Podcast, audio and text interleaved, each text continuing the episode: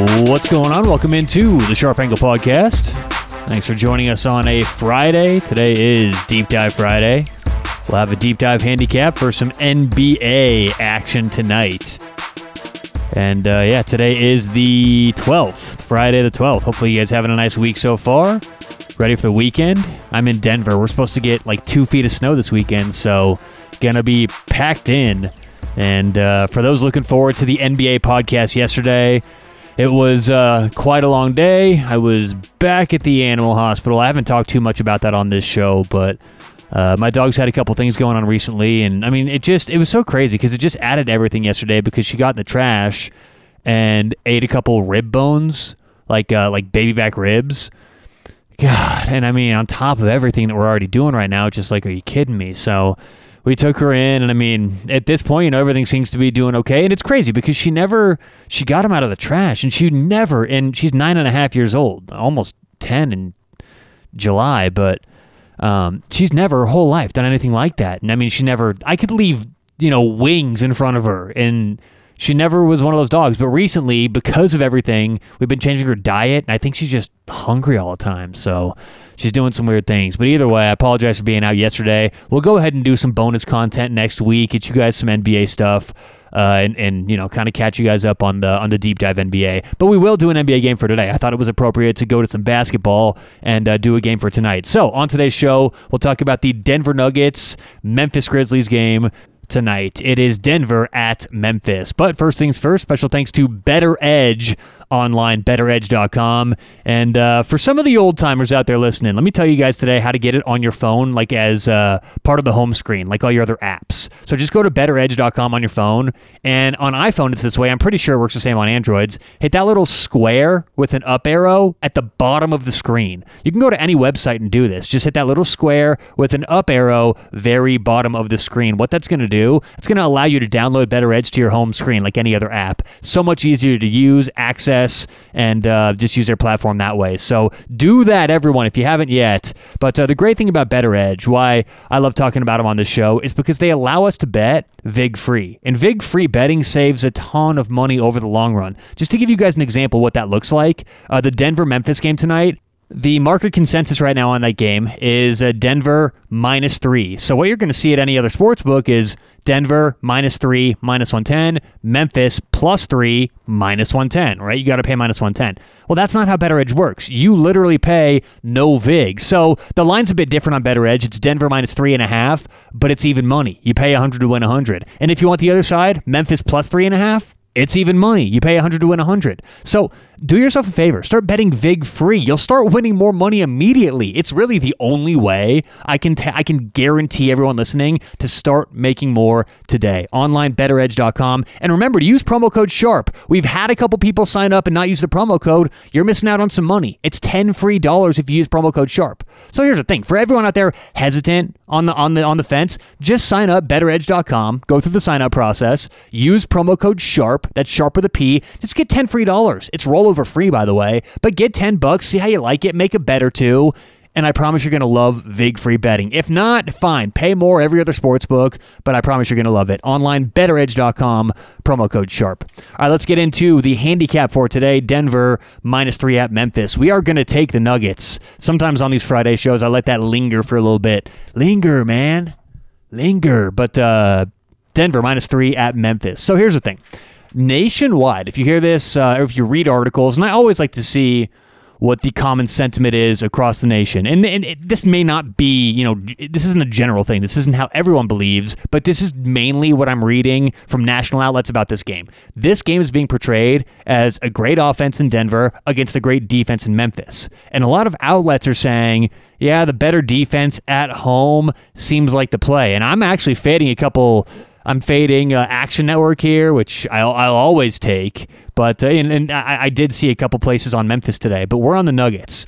And this is being portrayed as an offense versus defense. And by the way, Denver overall fourth highest scoring offense in the league. That's understood. Memphis, yeah, they they're seventh in the league in opponents' points per game. So that seems to make sense on the surface. But then you see that Denver is eighth in opponent scoring. So Memphis is seventh in defense. Denver's eight in defense. Now, if you look at defensive efficiency, yes, Denver drops to 14th and Memphis is around 10 or 11, but that's going to happen with fast, up tempo teams. Denver's never been a truly efficient defense, especially in, in, the regular season. Things change postseason. That's never been who they are. That's never been their, their MO. Back to George Karl, now with uh, uh, Mike Malone, that's not the kind of basketball these guys play. And you look at the way each team's playing right now, Denver ended the first half of the season before the All Star break winning six of eight games. And in those six wins, they allowed 98.3 points per game. Okay. So their defense is getting better. Their defense is improving. And Denver was injured for a long part to start the season. A lot of guys were out. Michael Porter Jr., who I believe is the X factor on this team, out for a couple weeks and they didn't look good to start the year. But they're finally picking it up. They're finally living up to expectation, which is what I've been waiting for now for a couple weeks. Not because I'm from Denver, you know that you've got to be able to. You've got to be able to get past that. If you're going to be a better and win money, you can't get stuck betting teams over and over in your own city. But what you can do is, if you're objective, you can make money on that because you have maybe a little bit more knowledge, some insight in for me. Well, if you have connections and media, potentially inside information, but you know, if you're just surrounded by the teams, you, you know more. That's why professional bettors have to know as much about every market as the other markets. You know, I'm, I know as much about Denver as I do about San Antonio and Charlotte and Houston, you know, in the NHL. I don't know any more about the Avs than I do about the Stars or Flames or Jets, so you can't get stuck on that. But I do believe that Michael Porter Jr. is the X factor for this team, and they're finally living up to expectation. Meanwhile, Memphis started the season in my power rankings 24th, and after a really surprising year to a lot of people, they've climbed all the way up to 18th. And yeah, they've had a good season so far. Okay, they're 17 and 16, but they had a seven game stretch from January 1st to February 1st. That's right, a seven game stretch from January 1st, from January 8th, excuse me, to February 1st, about three weeks. And they had a week off of COVID. They actually had two breaks there, a couple day break because of the Minnesota game, and then a week off of COVID. So during that seven game weird stretch for Minnesota in January, they went seven and zero. Oh okay, because they had a lot of games off and they had, a, frankly, a pretty easy schedule on top of that. Now, there were a couple good wins in there. They beat, I think, the Suns and the 76ers, uh, both at home, by the way. The 76ers were decimated. But the rest of the wins during that streak were against, uh, they had two against Minnesota, two against San Antonio. They beat Cleveland, a wounded New Jersey team. Excuse me, it was one against Minnesota, uh, two against San Antonio, Cleveland, New Jersey. It, it, I wasn't impressed. And, and by the way, after that stretch, they are uh, eight and ten. Okay, so I really don't think Memphis is this team that everyone's built them up to be, especially defensively. I think they do have holes on defense, and I think we start to see that exploited the second half of the year when more teams pick up on what they were doing. Okay, uh, projected playoff teams versus non-projected playoff teams this entire season for Memphis. Okay, so the entire year for the Grizzlies, according to my projections, against playoff teams or projected playoff teams they're 7 and 12. Against non-playoff teams or projected non-playoff teams, Memphis is 10 and 4. So a lot of those wins coming against teams who are frankly, you know, teams they should be beating. Okay. When it comes to teams like Denver, though, who are projected to make the playoffs and probably climb a little bit before the, the season ends, Memphis hasn't done well, and that includes on defense.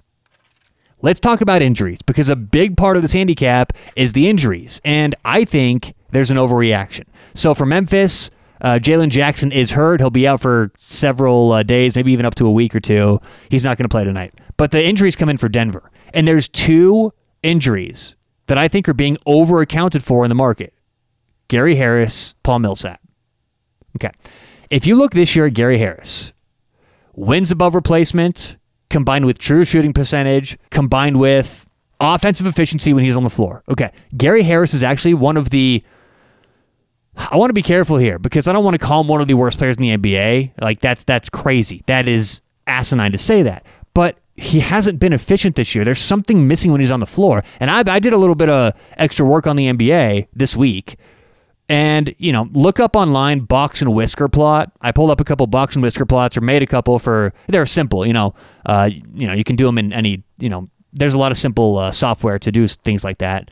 But uh, look up box and whisker plot, and what you'll notice is you see the average or you see the median. There's different quartiles for where whatever you're trying to track ends up, and Gary Harris is consistently at the bottom of those things. So the idea that Gary Harris is the value against the spread that he has been earlier in his career, even up to this up to this year, not including this year, I think that's overestimating Gary Harris. So him being out, I think, is not the biggest deal for the Nuggets.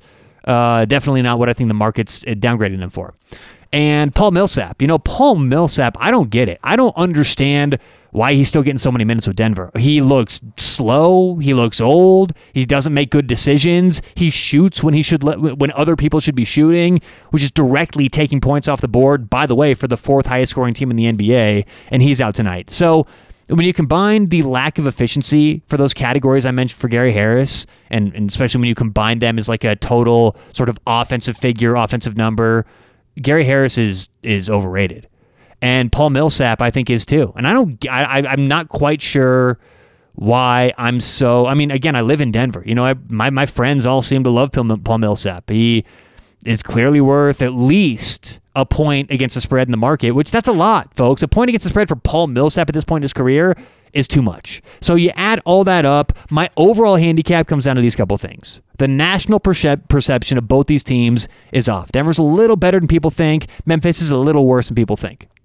Denver is underrated in the market overall, but it's specifically their defense. Okay, Denver is not thought of as a good defensive team. They're eighth in the NBA in opponents' points per game, and a Memphis team that is apparently heralded as a great defensive team in the market is seventh in the NBA in opponents' points per game. It's not that much of a difference this game, and Denver is getting better defensively. And the last point is the overreaction to Denver's injuries. I understand it's going to be something. I'm not saying it's not a big deal at all, but what the market thinks it should be compared to what I do, there's a difference. So our bet for today, it is the Denver Nuggets minus three at Memphis. And if you go on Better Edge, you can find them minus three and a half for a VIG free price. Um, like I mentioned, though, we're fading Action Network. I saw this morning. Action Network likes Memphis three and a half. I was thinking three and a half. Interesting. Are they betting on Better Edge? No, because they said minus 110. So I went and saw where they got this magical three and a half. And of course, it's some rogue number that existed for 20 minutes on one website or, you know, a couple websites. Like, give me a break. Uh, how, how, how, how Action Network of them They're going to give out a line that existed that none of you can get unless you buy the 10 cents, which probably makes it obsolete.